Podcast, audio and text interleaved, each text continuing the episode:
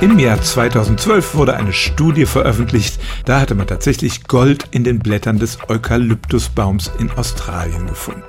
Wir reden hier allerdings nicht von Golden Nuggets, die auf Blättern wachsen. Die Mengen waren sehr gering, sodass man aus den Blättern kein Gold extrahieren konnte.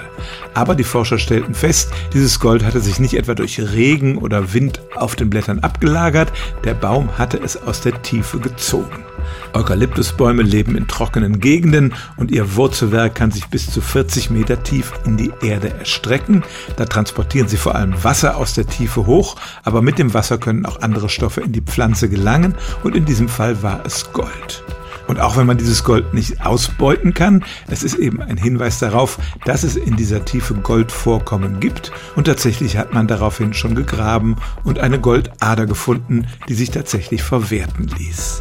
Also dieses Gold in den Blättern des Eukalyptusbaums kann tatsächlich ein Indiz sein, dass es in dem Boden, auf dem der Baum wächst, verwertbare Goldvorkommen gibt. Stellen auch Sie Ihre alltäglichste Frage unter stimmtz.radio1.de.